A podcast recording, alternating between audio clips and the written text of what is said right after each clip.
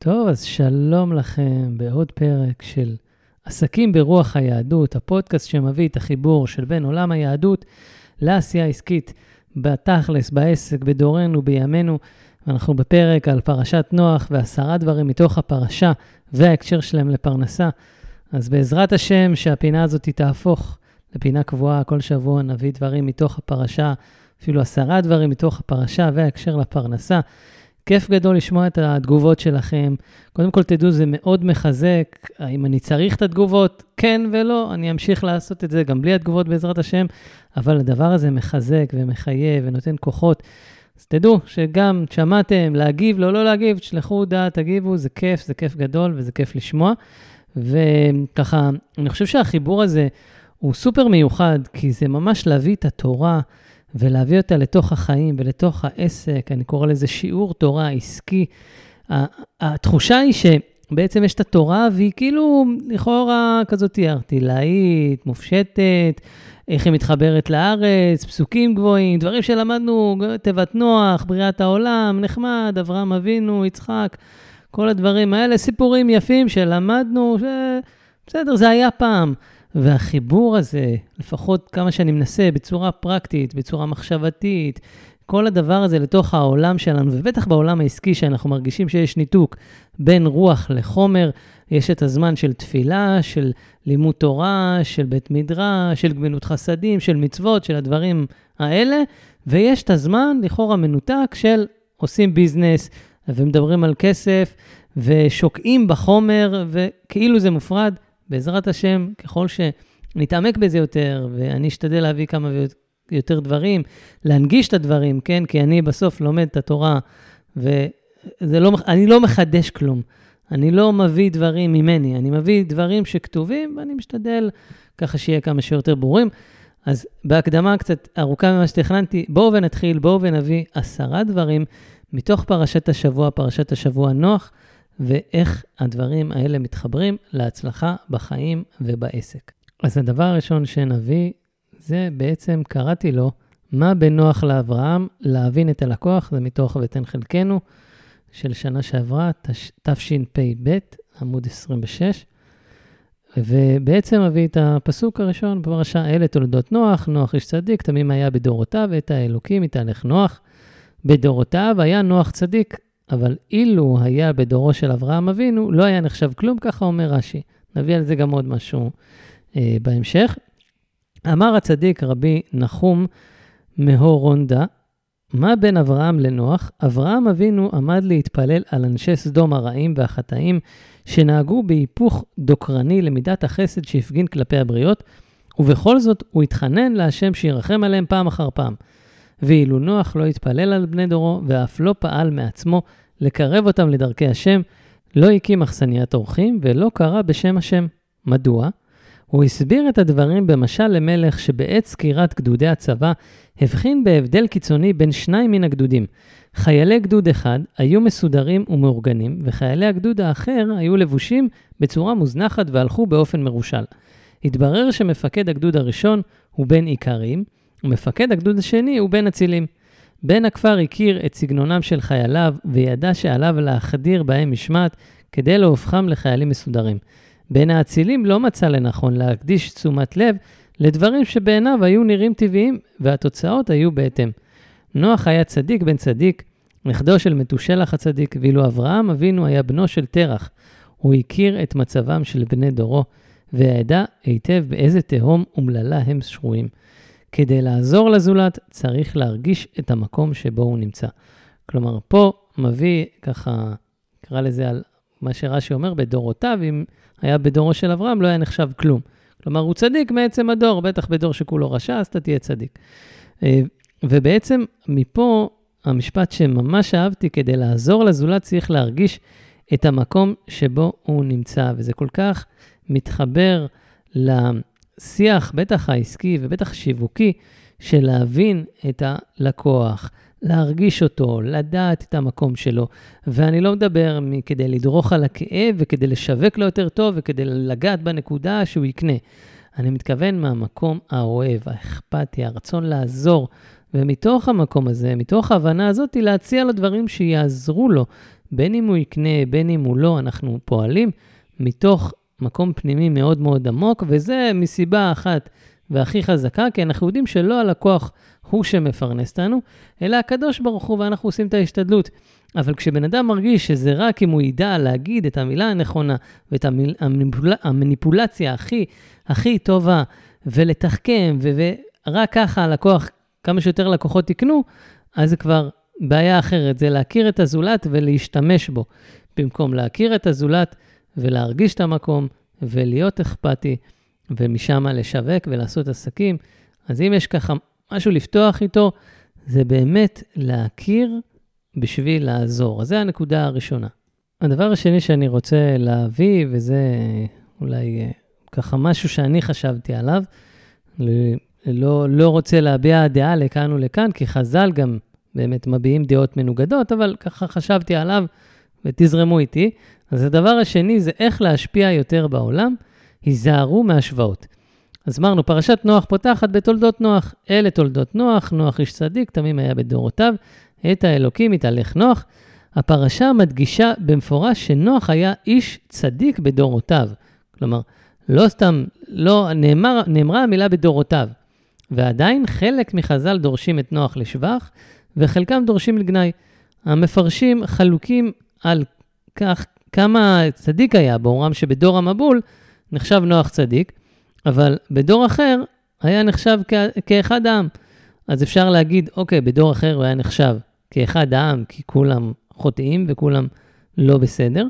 ומצד שני, להגיד, אוקיי, אם בדור כזה הוא הצליח לשמור על עצמו, אז אנחנו יודעים כמה הסביבה משפיעה, אז בטח ובטח, אם היה בדור אחר, אז היה יכול להתעלות יותר, היה לו מאיפה ללמוד. אז הסתכלתי על הדברים ושאלתי את עצמי, מדוע זה משנה? נכון, יש סיבות מדוע חז"ל ציינו את ההשוואה הזאת, אבל מה אני יכול ללמוד מכך ל- לימינו, רק מהסתכלות על זאת, בלי לקחת עמדה.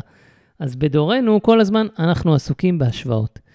כאשר הכל לנגד עינינו ברשתות החברתיות, במיוחד שאנחנו מעלים רק דברים טובים, אז ההוא מרוויח יותר ויש לו תגובות, ו- ואני יותר מוצלח משניהם, ומשווים, ואני רוצה למקסם את עצמי, אבל אני חייב להתרכז במסלול שלי. נוח בדורו היה נחשב האדם הכי צדיק, והוא חי בדור המבול ולא בדור אחר. אולי אם היה חי בדור אחר, הוא היה מתעלה יותר. ואני חי בדור הזה, אני רוצה להשפיע במקסימום שאני יכול עם הכלים שאני יכול עם הדור הזה. אז נכון, אני רוצה לגדול והמסרים שלי רוצים להגיע ליותר, אבל כרגע זה האנשים שאני מגיע. ולכן, אני צריך להיות במקסימום השפעה שאני יכול להיות, כפי היכול, יכולתיי, וכפי כמה שהקדוש ברוך הוא כרגע נותן לי, ותמיד לשאוף ולעשות גם פעולות גשמיות, ובעיקר פעולות רוחניות, כדי שהקדוש ברוך הוא ייתן לי עוד ברכה, יגדיל ויצליח מעשיי בכל, בהמשך ובכל זמן וזמן. ובאמת, בפן הגשמי, אדם שחי ללא השוואות, הוא מנצל את זמנו, הוא מתרכז רק בכישרונות שלו, הוא ממקסם אותם, מאשר לבזבז זמן על הסתכלות החוצה, זה גם זמן שאתה מבזבז על השוואות, זה גם זמן שאתה מתחרבש עם עצמך. בפן הגשמי עדיף לחיות בלי, בלי השוואות. אז בפן הרוחני, ההסתכלות פנימה, מתוך ערך עצמי מקסימלי, נותנת כוחות נפשיים. ההתרוממות הנפש מחברת אותנו למסלול שלנו, לייעוד, מגדילה את כלי השפע, להשפיע על אנשים. זה רדיוס שגדל ותופס עוד אנשים, וזה רדיוס פנימי, אם דיברנו על הגשמי, שכדי שיהיה לנו כוחות, עכשיו אנחנו מדברים על הנפשי, על, ה, על ה, ה, הרגשי, העולם הזה בתוכנו זה רדיוס שאנחנו מגדילים בתוכנו כשאנחנו בלי השוואות. בפן האלוקי, בפן הסגולי, הקדוש ברוך הוא נמצא עם מי שממקסם את היכולות של המהות שלו. וגם אם אותו אדם משפיע פחות, לכאורה משפיע פחות ברמת הנתונים, ברמה השטחית, מאנשים אחרים, אבל הוא, אותו אדם עושה 100% השתדלות, הקדוש ברוך הוא רואה את המאמץ שלו ונותן לו השגחה פרטית יותר גדולה והצלחה יותר גדולה, כי הוא ממקסם את עצמו. יש אנשים שנולדו במזל יותר גדול, כפי שאומרת הגמרא, יש כאלה במזל פחות, אבל הבן אדם צריך לנצל, יש כישרונות, יש המון דברים שאדם נולד איתם. השאלה אם, אם הוא מנצל את ה-100% שלו. כשמשווים, אתה משווה לנתוני פתיחה גם אחרים. אתה משווה לנתונים שאתה לא רואה, נתוני מזל ונתונים נוספים שכבר נחקק באדם עוד לפני לידתו, שהמלאך אומר, טיפה-טיפה מה יהיה איתה, מסכת נידה. ועדיין, זה לא פשוט לחיות ולהחזיק את התודעה והאמונה ברמה גבוהה כזו בכל יום. אנחנו לא מלאכים. עם זאת, העבודה האמיתית שלנו ביום-יום היא להתאמן על זה. ממש לעשות תרגילי כושר לחיזוק שריר האמונה הרפואיים, מסאז' רוחני לשרירי האמונה שדפוסים. האמונה לא צריכה להתערער בעקבות התוצאות. אחד הכללים המרכזיים ביהדות בנושא של תוצאות זה לפום ארא אגרא. לפי המאמץ האישי של האדם מגיע לו השכר האמיתי הרוחני. ומהות הנשמה היהודית היא מתוך היום לעשותם ומחר לקבל שכרם. היום בעולם הזה לעשות, מחר בעולם הבא לקבל את השכר השלם והאמיתי. אז באמת שנזכה להודות על השפע שיש לנו, להיות שמחים בחלקנו. בעזרת השם שהקדוש ברוך הוא יראה לנכון ויגדיל את הכלי שלנו וייתן לנו, אבל מתוך הוויה נכונה, אם בן אדם יקבל את השפע והעושר מתוך הוויה לא נכונה, הוא יהיה במרדף. אבל אם הוא מגיע לכלי הנכון שלו ומקבל עוד שפע, זה רק מוסיף לו, זה לא מוריד אותו וגורר אותו לדברים לא רצויים. אז באמת, אם אני יכול לסכם את הדבר השני, לא להשוות. לא משנה איזה דור, דור יותר, אם הייתי חי לפני 20 שנה, פעם היה יותר טוב, פעם פחות טוב, זה המצב, זה מה שיש, זה מה שנכון לנו, ומתוך זה למקסם את ה-100% שלנו. הדבר השלישי זה על הכפילות בפסוק. אנחנו עם פסוק ההתחלה של הפרשה, תולדות נוח, נוח, איש צדיק, תמים היה בדורותיו, את האלוקים יתהלך נוח. שלוש פעמים נוח. אני אביא את הקטע הזה מתוך חוברת שנקראת לפחות חמש דקות תורה ביום, שהוא אומר פה, חכמינו הקדושים במדרש עומדים על כפילות הלשון. מסבירים שנוח, הכפילות הזאת, אלה תולדות נוח, נוח איש צדיק, אז נוח כלפי הקדוש ברוך הוא, ונוח כלפי הבריות. אגב, יש פה גם מסר סמוי, אתה רוצה להצליח כמו שנוח, תהיה נוח כלפי שניהם, בטח כלפי הבריות. אנחנו יודעים שעסקים, אנשים שמוצאים בעינינו חן ונוחים וכיף, כיף לעשות איתם עסקים. אה, באמת, זהו יסוד גדול, שאדם צריך להיות נוח לסובבים, ולא להתרכז רק בצורכיו ורצונותיו, שכן, הרבה פעמים יכול לרמוס אחרים ולפגוע בהם. מסופר על תלמיד אחד ששאל את רבו, אילו כוונות הרב מכוון בשעת העיטוף בציצית? הרב ענה לו, אני מכוון בעיקר שהפתילין שלי לא יפגעו לתוך עיניהם של הסובבים אותי. וגם כאשר, כלומר, לא מכוון לעשות, ה... להסתכל על הסביבה, לא איזה שמות קדושים וכאלה. גם כאשר מקיימים מצוות צריך להישאר עם רגישות כלפי השני, ואין לטעות ולומר שמאחר ואני עסוק במצווה קדושה, יש לי היתר לפגוע באדם אחר. כל זה טוב ויפה, נהדר, אבל יש לנו נוח גם בסוף, שלישי. אז כל זה טוב ויפה, כאשר אפשר לצאת ידי חובת שני הדברים. אולם, ישנם מקרים שבהם האדם עומד בפני צומת דרכים. או לקיים את מצוות השם, וייתכן שזה יפגע באנשים, או שיוותר על המצווה, ומה שנקרא, ירצה את הסביבה שלו.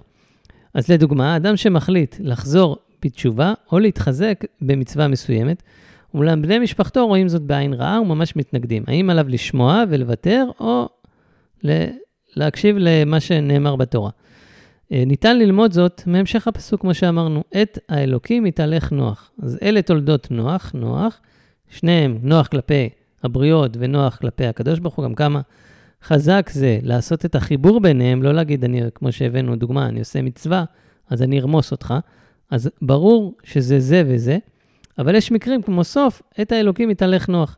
נוח הקפיד להיות נוח לכולם, אולם כאשר הדברים הגיעו לנקודת מפגש, יש להבהיר בעדינות ובדרך ארץ, בורא עולם הוא הסמכות העליונה, ומעול כולם חייבים לשמוע בקולו ולעשות רצונו. כמובן, דברים אלו לא עכשיו אה, בהתנצחות, התנשאות, אלא בנחישות ורגישות, ובאמת, מניסיון, כשעושים את זה בנינוחות, הבן אדם השני מכבד ושומע, וגם אם הוא אתאיסט ולא מאמין, ברגע שהכל נעשה בצורה יפה, יש כבוד, יש אכפתיות, זה, זה מדהים לראות את זה, אבל כשכופים ו- ועושים בכוח, אז באמת מגיעים למקומות לא טובים. אנחנו צריכים לזכור, לקחת את זה גם לחיים, יש לנו בחירה בין כמה דברים, רשום במשלי, רבות מחשבות בלב איש, ועצת השם היא תקום. המון ייעוצים, ייעוצים, אבל מה הייעוץ הכי טוב, מה כדאי לבחור? עצת השם, מה שהקדוש ברוך הוא אומר, לראות שזה מתחבר, לא עושים איזה מניפולציות, גונבים, מעלימים, אומרים, טוב, נו, ככה צריך, זה ככה בעסקים, ככה כולם עושים, ככה כולם עושים, נהדר, אבל אתה נוח לכולם, אתה נוח גם לקדוש ברוך הוא, ולראות שזה משתלב. ואם זה לא משתלב, אז לבחור בדרך אחרת שהיא נוחה, גם אם אולי כרגע זה נראה שאני אפסיד. אני אפסיד בזה, מה זה? זה בטוח אני אפסיד בזה כרגע. אבל בעין רחוקה, בעין רוחנית, אנחנו יודעים שבן אדם אף פעם לא מפסיד כאשר הוא שומע לקדוש ברוך הוא. אז זו הנקודה השלישית. הנקודה הרביעית היא בעצם עוסקת באמונה. אז קראתי לזה, הדבר הכי חשוב שצריך לעשות הוא להתמקד בו כדי לשווק ולמכור יותר. מה הקשר למבול בימי נוח ולמבול של פניות בעולם הדיגיטלי? מעניין. אז במשך 120 שנה, 120 שנה, בנה נוח את התיבה. תחשבו מה זה, 120 שנה חיכה הקדוש ברוך הוא לראות, אולי יוכל לבטל את הגזרה, אולי בכל התקופה הזאת אנשים יעשו תשובה, יפסיקו לעשות רע אחד לשני. חשוב לציין שתשובה היא מלשון לשוב, לחזור למקור, למקום הטהור שבו היינו בהתחלה. תשובה יש איזה עיוות, כן? יש לחזור בתשובה, לחזור בשאלה, זה לא נכון. כי תשובה זה לא מלשון תשובה לשאלה. אז להגיד לחזור בשאלה זה לא מושג נכון. תשובה זה מלשון לשוב, כמה היינו רוצים, נכון? כל, כל העבודה הרוחנית, אם לא ניקח את העבודה מתוך היהדות, העבודה בריטריטים ודברים כאלה, זה להתחבר לעצמנו, זה לשוב לעצמנו, זה להיות יותר ממוקדים, בהקשבה, זה תשובה. אבל מה לעשות שכשאומרים לחזור בתשובה, זה נשמע כזה בכפייה, והנה הוא... אז רק ככה אנקדוטה לציין את זה. נוח בנה בעצמו את התיבה הענקית, כי הקדוש ברוך הוא רצה שאנשי הדור יראו, יתעניינו ואולי יחזרו בתשובה. הוא נטע עצים, השקע וטיפח אותם, חטב, ניסר, שייף ובנה את התיבה. וכל הזמן שואלים אותו, נוח, מה אתה עושה? והוא מסביר לכל מי ששואל שהקדוש ברוך הוא הולך להביא מבול ולהחריב את העולם, והם רק היו צוחקים ממנו יותר ויותר. ונשאלת השאלה, איך זה הגיוני שאפילו אדם אחד, אפילו אדם אחד לא שינה את דרכו והאמין לנוח. כתות אמונה הזויות בעולם מצליחים לסחוף אחריהם כמה בודדים. אם כך, מה לא עבד שאפילו אחד לא השתכנע? למה זה? התשובה היא מאוד מאוד מפתיעה. נוח בעצמו לא האמין מספיק. נוח בעצמו לא האמין מספיק. ואם הוא בעצמו לא משוכנע ב-100% ויש לו ספקות, אז איך יוכל לשכנע ולסחוף אחריו אחרים? רשום, ויבוא נוח ובניו ואשתו ונשי בניו אל התיבה, מפני מי המבול. מפני מי המבול, אף נוח מקטני אמונה היה מאמין ואינו מאמין שיבוא המבול, ולא נכנס לתיבה עד שדחקו המים. ככה מביא רש"י, אילולא שהגיעו מים עד קרסוליו, לא היה נכנס לתיבה. אה, מדרש רבה, בראשית רבה. דברים מטורפים לקרוא אותם. אילולא שהגיעו מים, בונה תיבה במשך 120 שנה מציווי הבורא, ועדיין מאמין ואינו מאמין. אז מה שאני ככה יכול לחבר את זה לעסק, ובכלל החיים, אם אדם לא מאמין ב-100% במה שהוא מוכר, הוא לא יצליח לשכנע. אני אחזור לזה שוב. אם אדם לא מאמין ב-100% במה שהוא מוכר, הוא לא יצליח לשכנע. מה סוחף אחרים בשיווק וגורם להם לקנות? להט, תשוקה, וזה מגיע אך ורק אם האדם שהם רואים מאמין. לפעמים אפשר לזייף להט בפעולה, אבל אי אפשר לזייף תחושה. זה משהו שאנשים מרגישים. הם יגידו, לא יודע, משהו לא מסתדר, זה נשמע מעולה, הכל נכון, הכל טוב, הכל עשית הצגת uh, תכלית, אבל משהו לא מרגיש לי. אם ככה, המסקנה, המסקנה המתבקשת היא שיש דבר אחד, הוא מרכזי, שעלינו לעבוד עליו כל יום להצליח, וזה האמונה. המטרה שלנו לשנה הקרובה, לעשות כל מה שצריך כדי לחזק את האמונה במה שאנחנו עושים, כדי שנצליח ונראה שכר בעמלנו, לחזק את האמונה במה שאנחנו עושים, לחזק את האמונה בקדוש ברוך הוא ואת הביטחון שזה יצליח. וכל יום לעבוד על זה, זה העבודה האמיתית. גם נאמר, יותר משאדם צריך להאמין בקדוש ברוך הוא, הוא גם צריך להאמין בעצמו, כי הוא, הוא יציר הבריאה של הקדוש ברוך הוא, הוא צלם אלוקים. אז זה שני הדברים ביחד, זה לא רק להאמין בעצמי שזה נהדר, זה גם לחבר לקדוש ברוך הוא שעושים את שניהם. אם עושים רק צד אחד, אם עושים רק אמונה בקדוש ברוך הוא, אבל לא מאמינים בעצמנו, אז זה בעצם לא אמונה נכונה, זה אמונה חסרה. אז אחד, קודם כל, אמונה וביטחון בקדוש ברוך הוא, שממנו מגיע הכל. אם השם אומר שיהיה מבול, אז יהיה, זה רק עניין של זמן. ואם הוא מבטיח באלפי פסוקים בתנ"ך, שהאדם הבוטח בו, חסד יסובבנו, אז זה בטוח יקרה וזה רק עניין של זמן. כל מי שביטחונו חזק ביותר להשם יתברך, הוא פורק ממנו ביותר על טרדות המשא ומתן. זה מליקוטי ההלכות של רבי נתן מברסלב, וזה ככל שאדם מתחזק, ויש גם פירוש מאוד יפה של אור החיים הקדוש, אה, אני ככה צריך לראות את זה שוב, אבל הוא רומז שם שהאדם שמוציא שם רע על התורה, אז בעצם הוא מוציא שם רע, זה מהפסוקים של כי תצא, הוא מוציא שם רע על אישה, אבל האור החיים מביא את זה ברמז לתורה. הוא אומר, מוציא עליה עלילת שם, לא זוכר בדיוק את הפסוק, אבל הוא מוציא עלילת, סליחה, עלילת דברים, ומוציא עלילת דברים על התורה, הוא אומר, זה לא עובד, זה לא מסתדר, באמת מוצאים אותו ומכים אותו ומחזירים אותו למוטב, ואומרים לו, התורה אמת, ומה שהקדוש ברוך הוא אומר אמת. זה שאתה לא רואה את זה כרגע בעיניים, זה עניין של זמן, אבל שלא יהיה ספק בכך, הדברים בסוף יקרו, אנחנו לא יודעים מתי, אבל אנחנו לא מקטני אמונה. אז זה אחד. הדבר השני, ביטחון בנו ובמוצר. כי אדם שאין בו את האמונה בעצמו ומה שהוא עושה, הוא לא הצליח לשכנע את עצמו. אם כך, איך ישכנע אחרים? שאלה מאוד חזקה. אם לא הצלחתי לשכנע את עצמי עדיין לגמרי, אני הולך לשכנע אחרים, אז ברור שהם ירגישו, הם ירגישו את זה פיזית, באיך שאני מוכר את המוצר, הם ירגישו את זה אה, רוחנית, יגידו, לא, זה לא מתחבר, אני לא יודע למה. אין, מרגישים, יש אנרגיה שעוברת בין שני אנשים. כשאני מאמין במוצר, אני משדר את זה גשמית, רגשית, נפשית, בכל מהותי. לכן העבודה היא אימונית פנימית, עבודת אמונה. ורק אחר כך לפעול כדי לעשות כלי לפרנסה להגיע דרכו. לרוב פועלים הפוך, עושים כלים גשמיים, משפחי שיווק וכדומה, ורק אחר כך שהדברים לא מתקדמים, מתחילים עבודה פנימית, אם בכלל, בעזרת השם, לפחות שזה יביא לדבר הזה, כי לרוב ממה שאני רואה, לא הולך, איך אומרים, לא הולך בכוח, הלך יותר ביותר כוח ועוד כוח, שהאדם מחלק כוחותיו לריק, וזה בעיה מאוד מאוד חמורה. ככה, עוד דבר שאני יכול לתת לכם, מה אתם יכולים לעשות כל יום כדי לחזק את האמונה בעשייה. אחד הדברים שלי הכי עוזרים זה לצפות בעדויות. בדיוק היום צפיתי ב... עשיתי איזה דיוק במשהו, אז צפיתי בעדות, וזה מדהים. קודם כל, זה נותן כוח.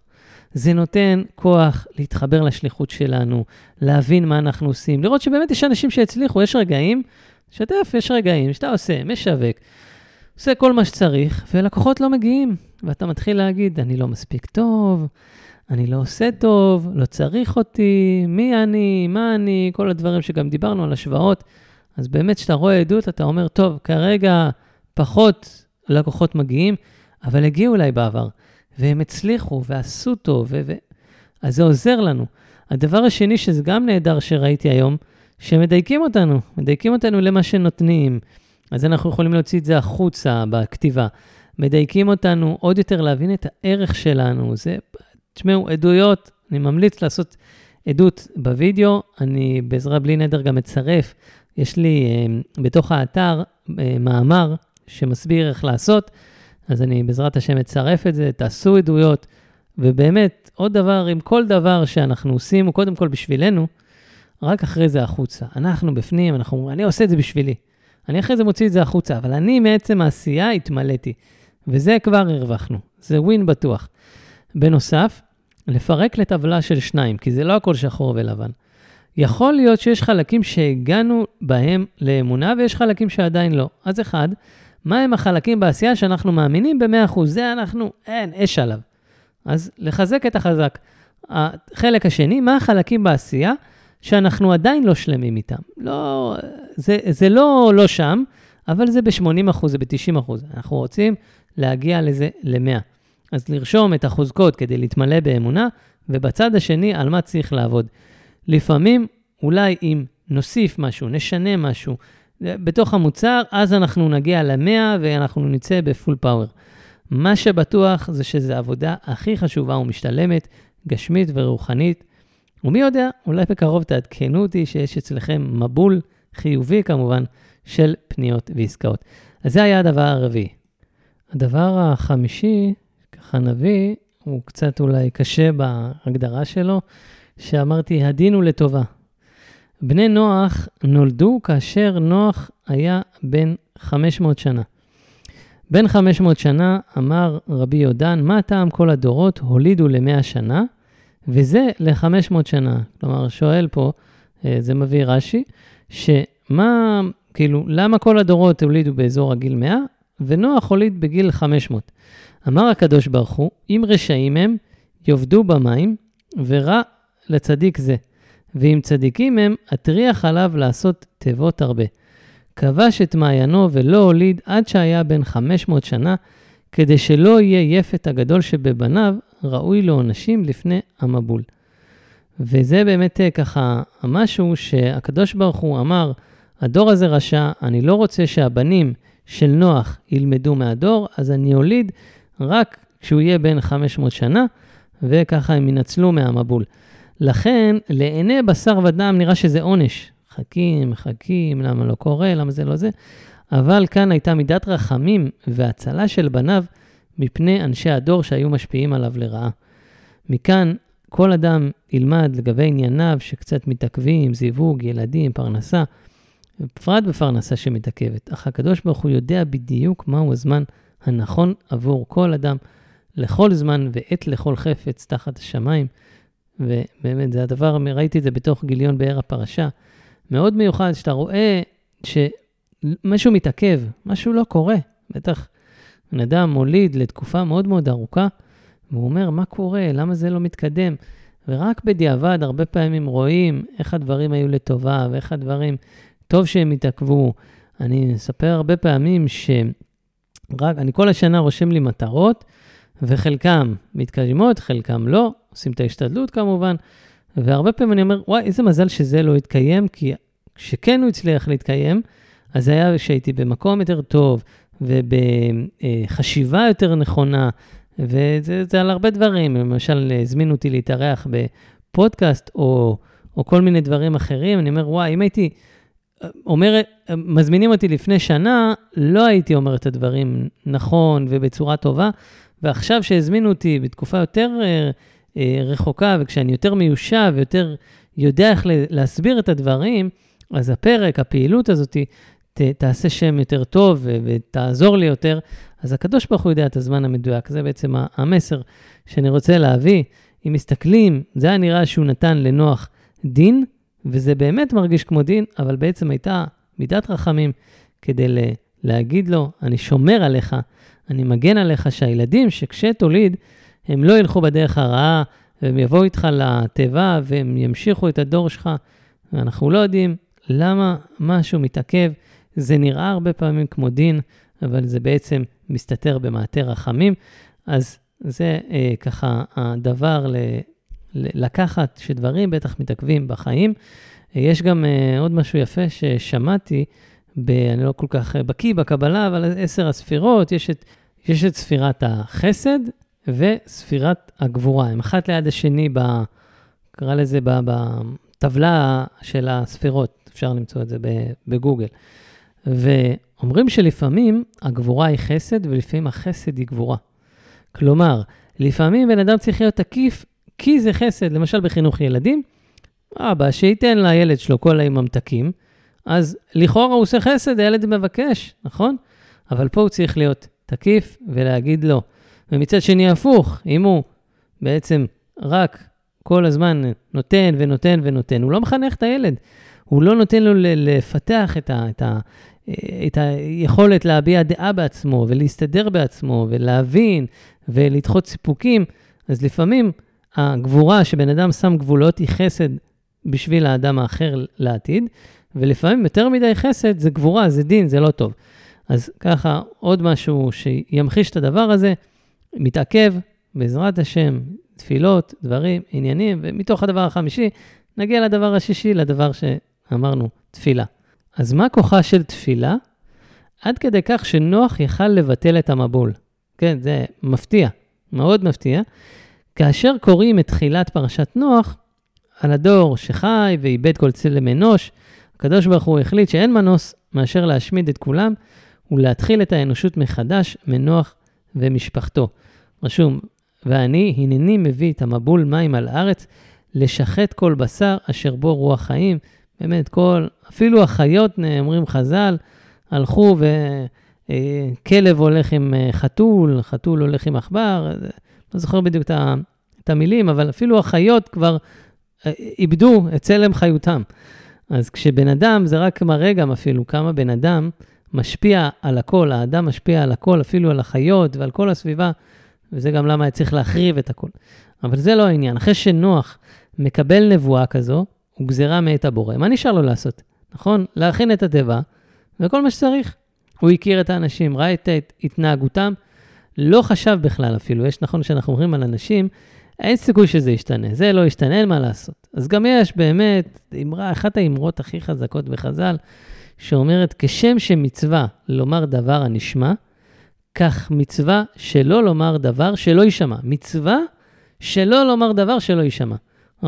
כשאתה יודע שהבן אדם לא יקשיב, תשתוק, זה מצווה. כמובן, אם הוא יקשיב, אז מצווה עליך להגיד, וזו אחת האמרות שהכי חקוקות לי, כמה היא חזקה. אז הוא חשב, המצב בלתי הפיך, אין מה לדבר, אין מה זה. אבל יש, איתם אין מה לדבר. אבל, והקדוש ברוך הוא גם אומר, אין מה לעשות איתם. אבל עם הקדוש ברוך הוא תמיד יש uh, מה לדבר. נוח פספס משהו. נוח היה צדיק בדרגת נבואה, אבל נוח לא התפלל שתתבטל הגזרה. למעשה, היו לו כוחות להציל את המציאות ולשנות אותה, אבל הוא בחר להתנהג בפסיביות. התנהגות פסיבית אינה משחררת את האדם מאחריות. האדם צריך לתת דין וחשבון לא רק על מה שעשה, אלא גם על מה שלא עשה. בשונה ממשה, שכאשר הקדוש ברוך הוא גזר להשמיד את כל ישראל שחטאו בחטא העגל, הוא היה מוכן לוותר על הכל ורק שלא ימותו. רשום, ואתה, אם תישא חטאתם, ואם אין, מחן הנה מספרך אשר כתבת. תמחה, לא רוצה, זה יותר גרוע ממוות, יכל להרוג את משה ולרשום אותו בספר. לא, תמחה אותי מהספר, שהוא הספר שהולך איתנו 3,300 שנה. הם התנהגו בצורה לא נכונה, אבל הם בני ישראל, הם האחים שהוצאתי ממצרים, אני מנהיגם, ולא אוכל לראות אותם נענשים למרות מה שהם עשו. אולי אם נוח היה מתנהג בצורה אחרת, כל המציאות הייתה נראית אחרת. זה מובא uh, גם בזוהר, וראיתי עוד כל, כל מיני פירושים, שנוח יצא מהתיבה, והוא אומר, מה, מה, וואי, זה, ראה את המצב, ואת כל מה שקרה, ואת החורבן, והתחיל לזעוק, ול, וככה להתפלל, למה זה קרה? אומר, הקדוש ברוך הוא אומר, שותה, אם היית מתפלל לפני, זה לא היה קורה. ככה היה רשום, מילים מאוד נוקבות. אז באמת, כמה תפילה יכולה לשנות? אפילו חרב חדה המונחת על צווארו של אדם, אל ימנע עצמו מן הרחמים. אגב, גם פה יש הרבה פעמים עיוות מאוד מאוד קטן. הרבה אומרים, אל יתייאש מן הרחמים. ושמעתי פירוש מאוד יפה, וורט מאוד יפה, על ימנע לבין, נראה, נשמע טוב, ימנע, יתייאש, יאללה, מה, מה אתה עושה אם אני זה? אבל יש באמת משהו מהותי. התייאש, כשאומרים אל יתייאש מן הרחמים, זה מצב שבן אדם כבר התייאש. אז אומרים לא, אל תתייאש. כשבן אדם מתייאש, אז איך זה נראה? הוא מדבר, אבל זה ככה, בסדר, אין מה לעשות, נו, בוא ננסה, נכון? כבר מייאוש. אבל במצב שעדיין בן אדם לא נמנע, הוא לא הגיע לדרגת הייאוש, הוא דרגה לפני, אבל הוא דרגה יותר גבוהה. הוא מנסה, ו- ועוד דרך, הוא, הוא אומר את התפילה בצורה אחרת, לא מייאוש, אלא מזה שהוא יודע שזה הפתרון האחרון, ו... הוא עושה אותה כמו שצריך. אז מכאן ניקח לא להתייאש משום מצב, גם אם הדברים נראים אבודים או בלתי הפיכים, אמונה ותפילה מעומק הלב יכולים לשנות את המציאות. משהו לא מסתדר, מרגישים עצבות, נראה כאילו אין מה לעשות, תמיד ניתן לעצור ולבקש עזרה מהקדוש ברוך הוא. אם את המבול היה אפשר למנוע, אז קל וחומר דברים יותר פשוטים, וכמה שתפילה, אולי זה ככה משהו, אני תמיד אומר לעצמי, יש איזה קטעים שאני קורא להם תפילה מתוך הפרשה, כמה אפשר לראות את הכוחה של תפילה מתוך פרשת השבוע. למשל, פרשה הקודמת, היו כמה נקודות תפילה מאוד חזקות, גם חטא קין, שבזכות התפילה הקדוש ברוך הוא כיפר לו, וגם הצמחים, הבאנו את זה בפרק שעבר, שביום השלישי היה את הפוטנציאל, אבל עד שהאדם לא התפלל, זה לא קרה, וזה אפשר לשמוע ולראות גם בפרק ב', פסוק ו' לדעתי ברש"י. אה, ובאמת, תפילה, מה הכוח שלה? אנחנו עושים פעולות, ואנחנו משקיעים, ואת כל הזמן, אבל לא מספיק מתפללים. לא צריך כמובן להגיע למצב שזה הישורת האחרונה, צריך להכניס את זה כל הזמן, אבל לפעמים אנחנו באמת צריכים את הכאפה הזאת כדי להגיד, בואנה, אני לא מונע את עצמי מן הרחמים, ואני מבין שתפילה עושה את הכל. רשום במדרש, אם התפילה לא עושה הכל, אז את החצי היא עושה. וגם על זה הבאתי אה, מסר, לא נראה לי בפודקאסט, אבל באחד המסרים שלי בוואטסאפ, ממש הרחבתי על זה לפני ראש השנה, זה היה כל כך חזק כששמעתי את השיעור הזה של הרב ברוך רוזנבלום, שהוא הביא את הכוחה של תפילה, אם לא הכל, הכל היא עושה. אם היא לא עושה, תחשוב, יש משהו שעושה את הכל, לא נלך עליו, אז אם היא לא עושה את הכל, את החצי היא עושה. אז חשבתי על זה לא מזמן, אמרתי, אני רוצה נגיד מיליון שקל, כן? ואני אומר לעצמי, רגע, אם התפילה לא עושה את הכל, היא עושה חצי, מה רע לי לקבל? תחשוב, אני מתפלל, לפחות חצי מיליון, יאללה, כבר סידר לי מהתפילה חצי מיליון. אז רק דוגמה להמחשה על כמה התפילה, אם לא הכל היא עושה, את חציה היא עושה, על ימנע אדם עצמו מן הרחמים, ואפילו, כמה שמובא ככה בזוהר ובעוד מפרשים, שנוח אם היה מתפלל לפני, הקדוש ברוך הוא היה מונע את... את המבול, כמו שגם התפלל אברהם, עוד מעט נגיע לזה בפרשת לך לך, שאברהם מתפלל על סדום ומנסה להציל אותה לפחות, מנסה. הוא אומר, גם אם נגזרה הגזרה, אני מנסה להציל אותה 50, 40, 30 עד 10 צדיקים וכן הלאה. אז זה הדבר השישי. הדבר השביעי, קראתי לו הליכה בתמימות. זה, אני מביא משהו ועוד משהו ועוד משהו. זה נראה שדברים סותרים, עוד רגע אני אגיד מה, אבל אלו ואלו דברי אלוקים חיים, אפשר כמובן לשלב את הכל, אולי תוך כדי יעלה לי איזה רעיון, אבל זה לא נוגד. אז בואו נתחיל ונראה איך זה יזרום. הליכה בתמימות. איש צדיק תמים היה בדורותיו, ככה רשום. נוח התהלך לפני הקדוש ברוך הוא בתמימות, שהיא עיקר עבודת השם, והיא החוכמה הגדולה אחר כל החוכמות, ורמז לפסוק, הולך בתום, ילך בטח. כלומר, שההולך בתמימות, ילך בביטחון. וצריך האדם לעזוב את כל החוכמות, במרכאות האחרות, ולבטוח בתמימות בקדוש ברוך הוא. תמים תהיה עם השם אלוקיך. אולי אני ככה, רגע, אני אעצור את הפרק ואני אביא את דברי רש"י שם במקום, הם מאוד חזקים. רגע. אז רש"י שם במקום אומר, תמים תהיה עם השם אלוקיך, התהלך עמו בתמימות, ותצפה לו, ולא תחקור אחר העתידות, אלא כל מה שיבוא עליך, קבל בתמימות, ואז תהיה עמו ולחלקו. זה מילים יפות. ללך איתו בתמימות, תצפה לו, לא לחקור אחר העתידות, ולא לנסות ולהבין ולקרוא. אז כמה המידה הזאת של התמימות כל כך כל כך חזקה, ובעצם את זה אני מביא מתוך אה, אה, גם גיליון באר הפרשה. ונוח, שבנה את התיבה במשך 120 שנה, היה בן 600, וכשהתחיל המבול, רק בגיל 500 נולדו לו ילדיו, כלומר, במשך 20 שנה בנה את התיבה ללא ילדים. אם הוא בגיל 600 התחיל המבול, 120 שנה, אז בגיל 480 הוא התחיל לבנות, כשאין לו ילדים, רק בגיל 500 היה לו. והוא יודע שמי שינצל הוא אדם שיוכל לקיים את הארץ לאחר מכן. אם כך, נוח הבין שכל ההשקעה שלו אינה בעבור עצמו, ובכל זאת בנה את התיבה. אל נחה מידה משובחת יותר מהמחזיק בתמימות, באמונה, גם בשעת אסתר. באמת, אז לגבי פרנסה והצלחה, להמשיך לפעול, לעשות.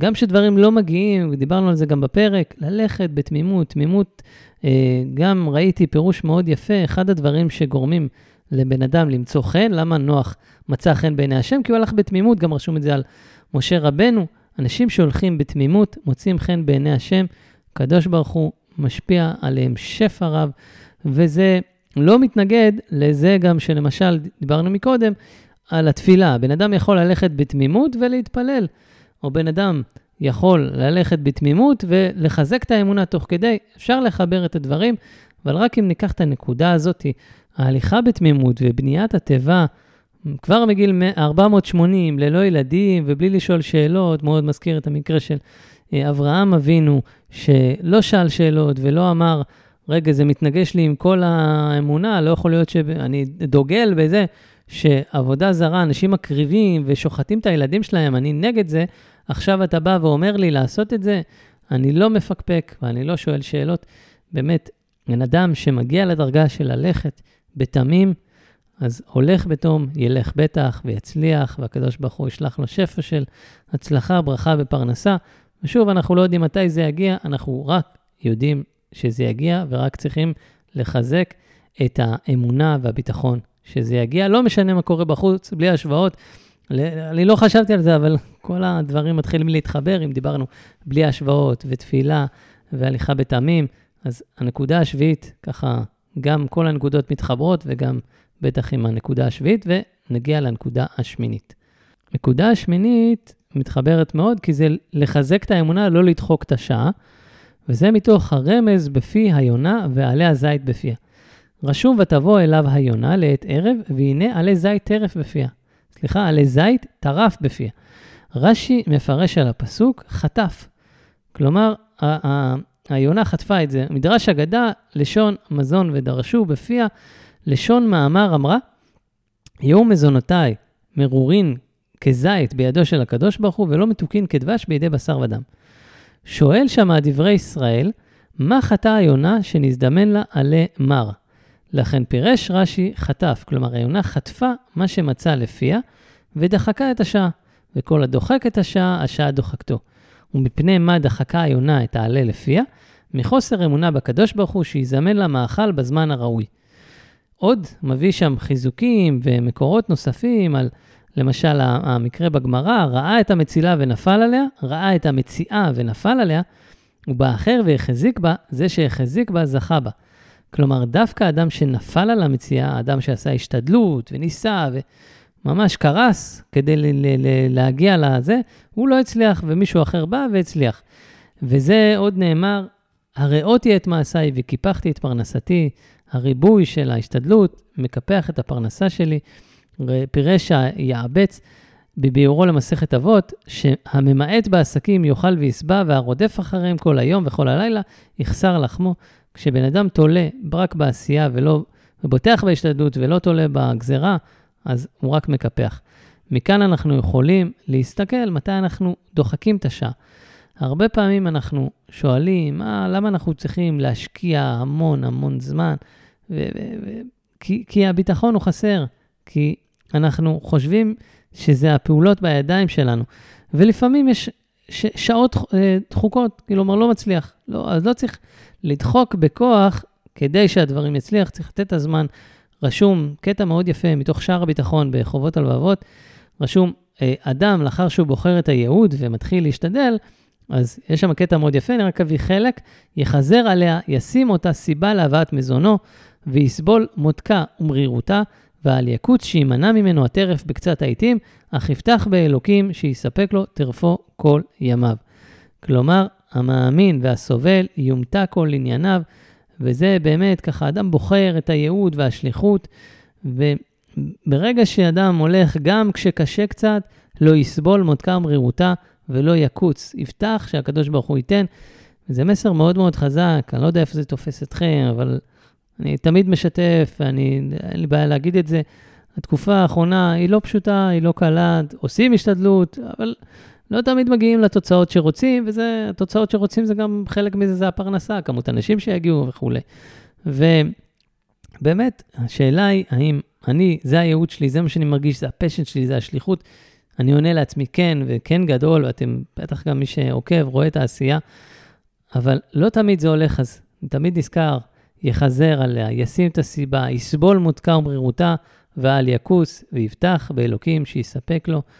אז אם אתם חושבים שלא יודע, אני, אני לא מבין מצב שלא מגיע, שעושים ואין תוצאות, אני מבין ומבין, ועדיין אנחנו צריכים לפעול באמונה, לא לדחוק את השעה, לא לחשוב שאם עכשיו הייתי עושה איזה פעולה מסוימת, אז זה היה משנה. יש גזירה, אני עושה השתדלות, אני עושה השתדלות טובה, ובעזרת השם, הדברים יגיעו בשעתם ובזמנם. האמת שגם ראיתי ככה פירוש אחר, קצת הפוך לזה, שאומר שהיונה, רשום, היונה יהיו מזונותיי מרורין בידו של הקדוש ברוך הוא. אז היא אמרה, אני מעדיפה לאכול אפילו מרור, אבל זה מהקדוש ברוך הוא. וזה לא משהו טוב מיד בשר ודם. אז זה, שוב, לכאורה סותר, אבל אלו ואלו דברי אלוקים חיים. אז, וזה אפילו יכול להתחבר, רגע, נעצור ונחשוב שנייה, אז אולי יעלה לי משהו, אבל אם אני חושב על זה, אז אם אנחנו מחברים את זה שבן אדם דוחק את השעה, נכון, ואומר, זה אני, אז אני צריך לדחוק את השעה, אז הוא לכאורה אומר, יהיו מזונותיי יותר מוצלחים לכאורה בידיו של אדם.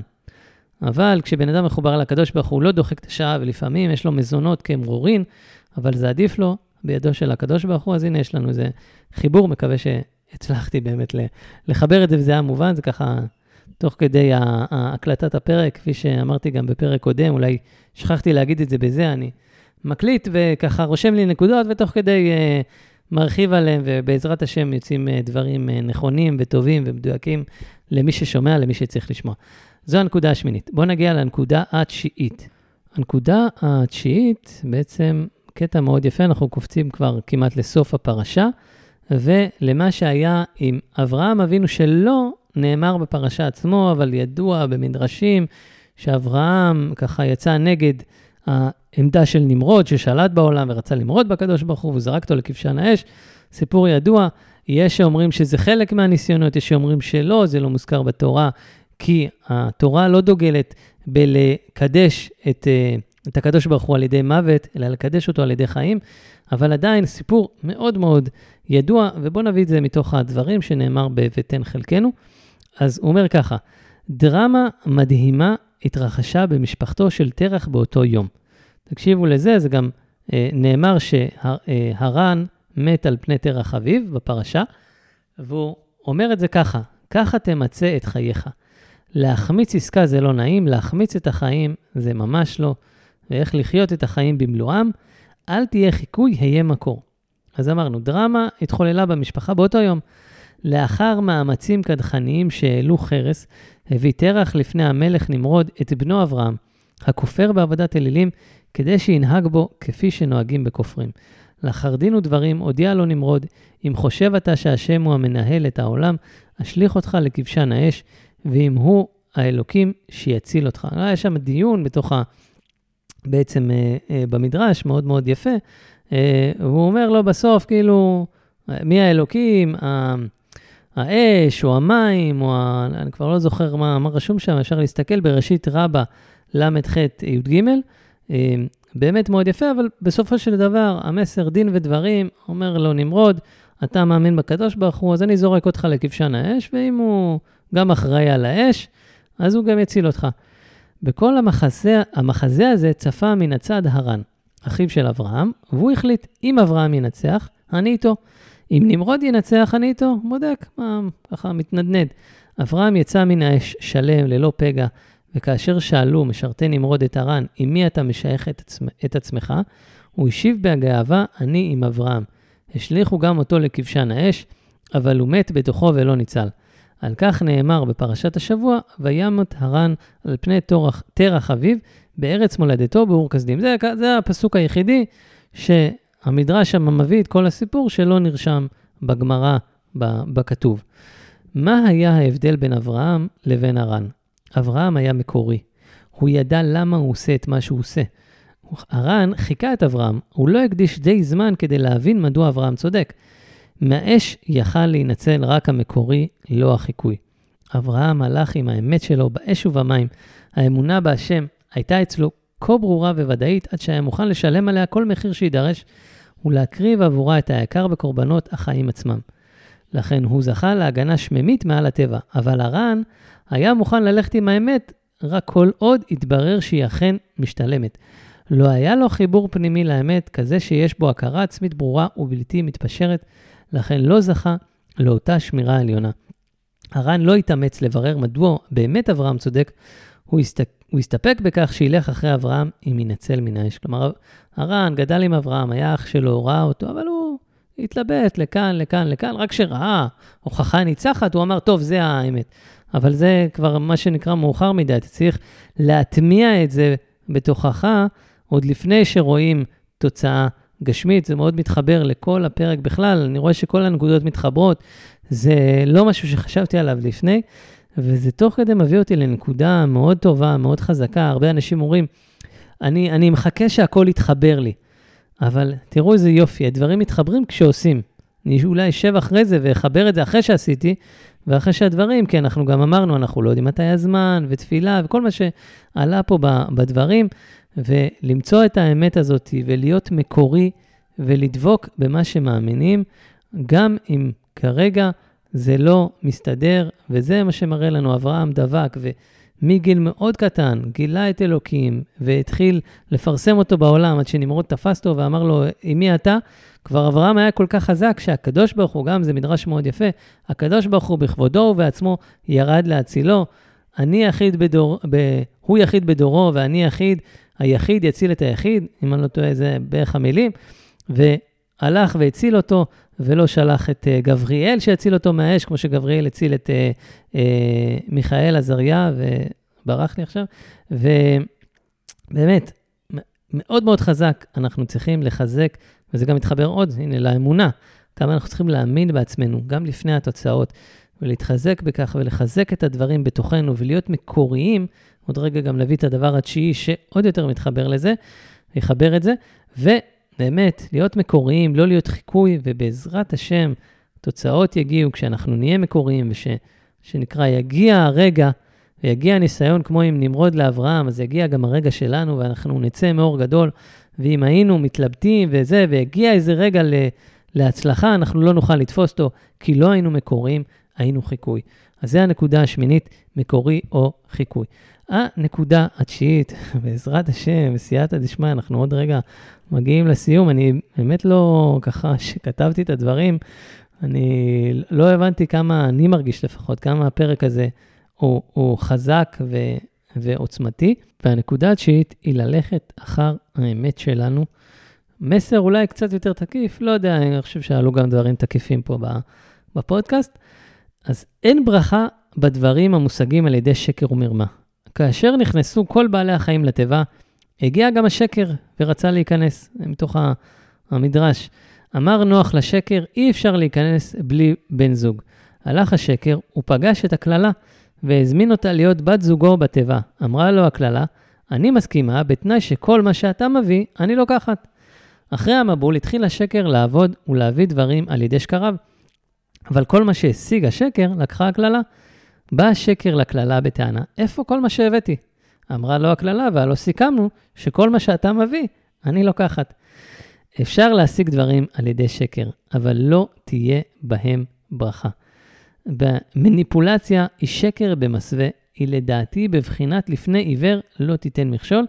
אפשר להעמיק בשולחן ערוך בכל מה שקשור למשא ומתן. אה, מסילת ישרים מביא הרחבה על זה מאוד יפה בפרק י"א, אומר שהרבה דברים יותר אה, רחבים מרק גזל ברמה גלויה. אה, גניבת דעת, הונאת דברים, יש שם כל מיני דברים שהוא נוגע בצורה מאוד יפה במסילת ישרים. ובשיווק מאוד נפוץ לרשום דברים שהם לא נכונים כדי לעשות מניפולציות על הלקוח. יורד מהאוויר, חינם לזמן מוגבל, ועוד סיסמאות נפוצות, שכאשר המטרה היא רק להלחיץ, כאשר אין באמת דדליין מוגדר. אני אומר, אם יש, אז סבבה, אבל יש הרבה פעמים שזה מילים כאלה, אתה צריך להגיד להם, זה עוד שבוע כדי שיקנו, וזה יישאר עוד שבועיים, עוד חודש, עוד שנה, לא יודע מה. אז זה מניפולציה, זה סוג של שקר, אני מצטער אם אני ככה יותר גס. פתחתי ואמרתי, מסר קצת יותר נוקב. הרבה פעמים שואלים אותי, מדוע פעולות שיווקיות לא עובדות? אם לקחנו איתנו את השקר, צירפנו איתו גם את בת זוגו הקללה. אבל אם נביא איתנו את האמת, נצרף איתנו את בת זוגו הברכה, השפע. חודש חשוון של השנה החדשה, עם תחילתם של הפרשות הראשונות בתורה, מעשה הבריאה, סיפור תולדות האדם, אברהם אבינו מצטרף אלינו. הוא יביא עמו את האמונה הטהורה, האמת והברכה. האמונה שגם כאשר לא הולך, לא צריך לשקר, אלא לדבוק באמת ובמה שנכון. בשונה מנוח שדבק באמת והתהלך לפני הקדוש ברוך הוא, אך עשה זאת לבדו ועם ביתו, אברהם, אבינו, יצא בגלוי נגד כולם בשליחות ומפרסם, אברהם העברי, שכל העולם מעבר אחד ומעבר אחר.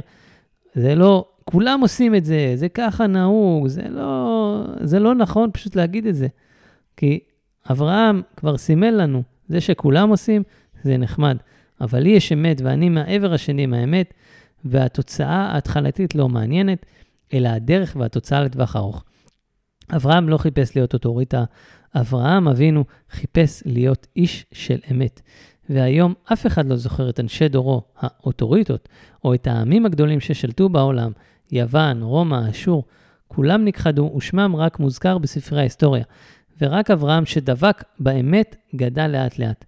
היה לו בן אחד שממשיך זרעו יצחק, ונכד יעקב, ומשם ההיסטוריה ידועה, מה שנקרא, עד שיתעצם כמספר הכוכבים אשר לא ייספר מרוב, וזרעו חי עד עצם היום הזה. אדם שהולך עם האמת, הוא הולך עם הברכה, חי עד עצם היום הזה. אז בואו ננסה להסיר מאיתנו את המניפולציות בכל דבר בחיים, לאו דווקא בשיווק, שזה מאוד נפוץ שם, להציג את הדברים כמו שהם, באמת חצובה מהלב, וכך נביא אלינו את השפע המבורך ששמור רק לנו. אז זה היה הדבר התשיעי, ומפה נעבור לדבר העשירי, אבל רמז לא האחרון. אז הדבר העשירי זה בעצם על דור הפלגה, שמעתי את זה בשיעור מרתק, מומלץ מאוד לשמוע, של הרב שניאור אשכנזי, והוא אומר שדור הפלגה, מגדל בבל, הקדוש ברוך הוא הטביע חוקי טבע בבריאה, הוא מביא שם מהלך מאוד יפה, אה, אבל זוהי מידת הדין. הוא אומר בעצם שדור הפלגה לא עשה משהו שהוא נגד, כלומר, הוא באמת אה, ניסה ככה ללכת עם חוקי הטבע, ואמר, יש פה טבע ואנחנו נשתמש בו, אבל זוהי מידת הדין. מידת הרחמים, הקדוש ברוך הוא כל הזמן משנה את התוכנה שלה. בעצם הוא הביא שם איזה פיתוח ממש ממש יפהפה על איך שהמגדל בבל, בעצם זה היכולת הטבעית של האדם לעשות ולהשתמש בעולם, וסוג של להגיד, אני פה האחראי, נכון, נתת את הארץ לבני אדם, אז אני אלך עם מה, ש, מה שיש, ו...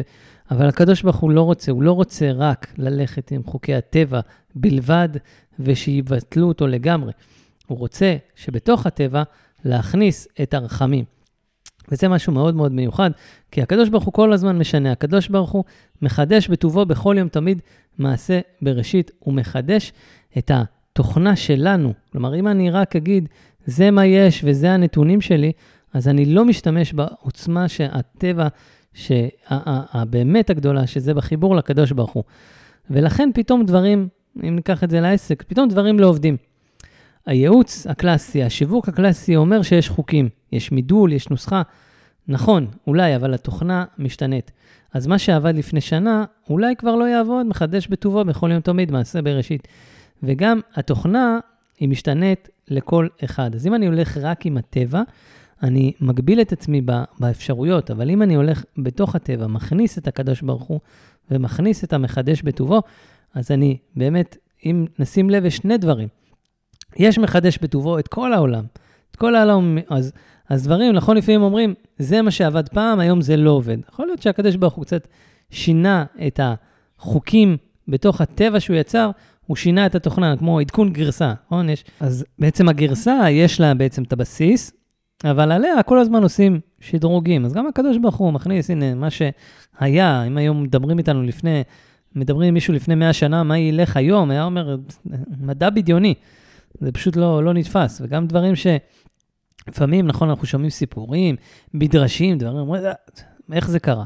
אז גם אנחנו צריכים לחשוב, כמו שאם מישהו היה מסתכל לפני 100, 200 שנה על הדור שלנו והיה אומר מדע בדיוני, אז גם אנחנו צריכים להיות באמונה שמה שהיה פעם, זה גם יתאפשר, ואנחנו לא מבינים את זה, כל מיני ניסים ודברים, באמת שסיפורים מדהימים של חז"ל, שאנחנו לפעמים יכולים להיות סקפטיים לגביהם, אבל כמו שאחרים יהיו סקפטיים לגבי הזמן הזה.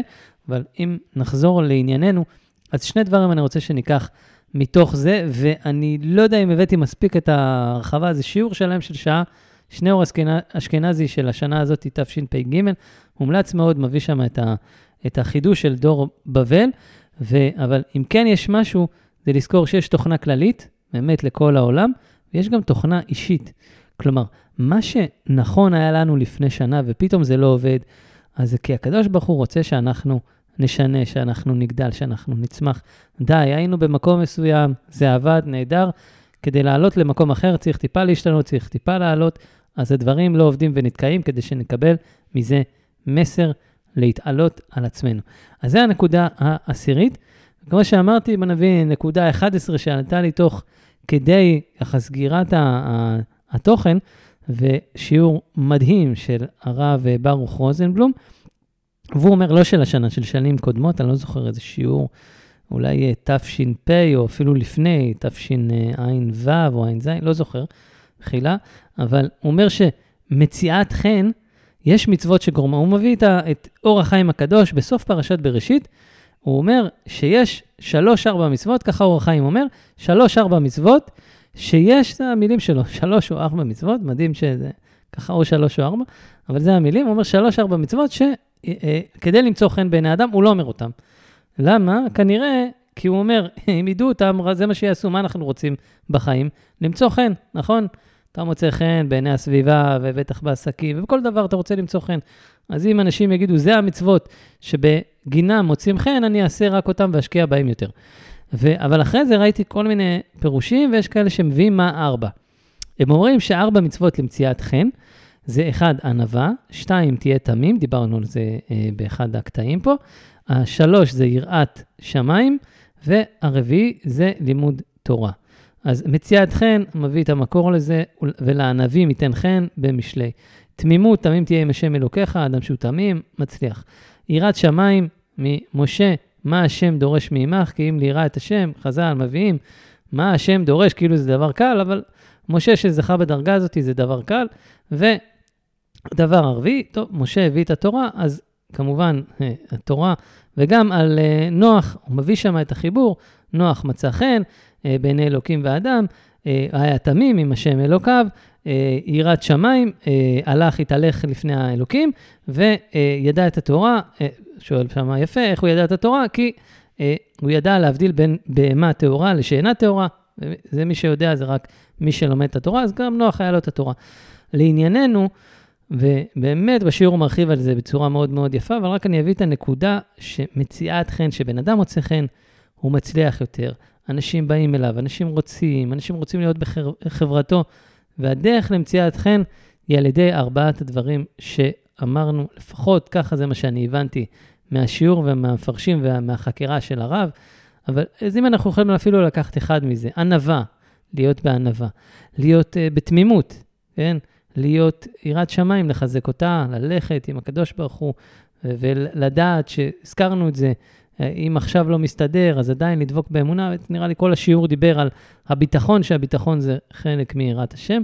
והדבר הרביעי זה התורה, ללמוד תורה, אז שיעור תורה עסקי, אני באמת מקווה, לא קיבלתי אות משמיים, אבל מאמין שאנחנו לומדים איך לשפר את העסק, ולדעתי זה לימוד תורה גרידה, לשמה, ממש, כאילו, אנחנו מדברים על פרשת השבוע, אז מה יותר טוב מלקבל שכר לימוד תורה וגם לקבל אה, הצלחה בעסק? שני הדברים האלה, אמרתי, זה ביחד.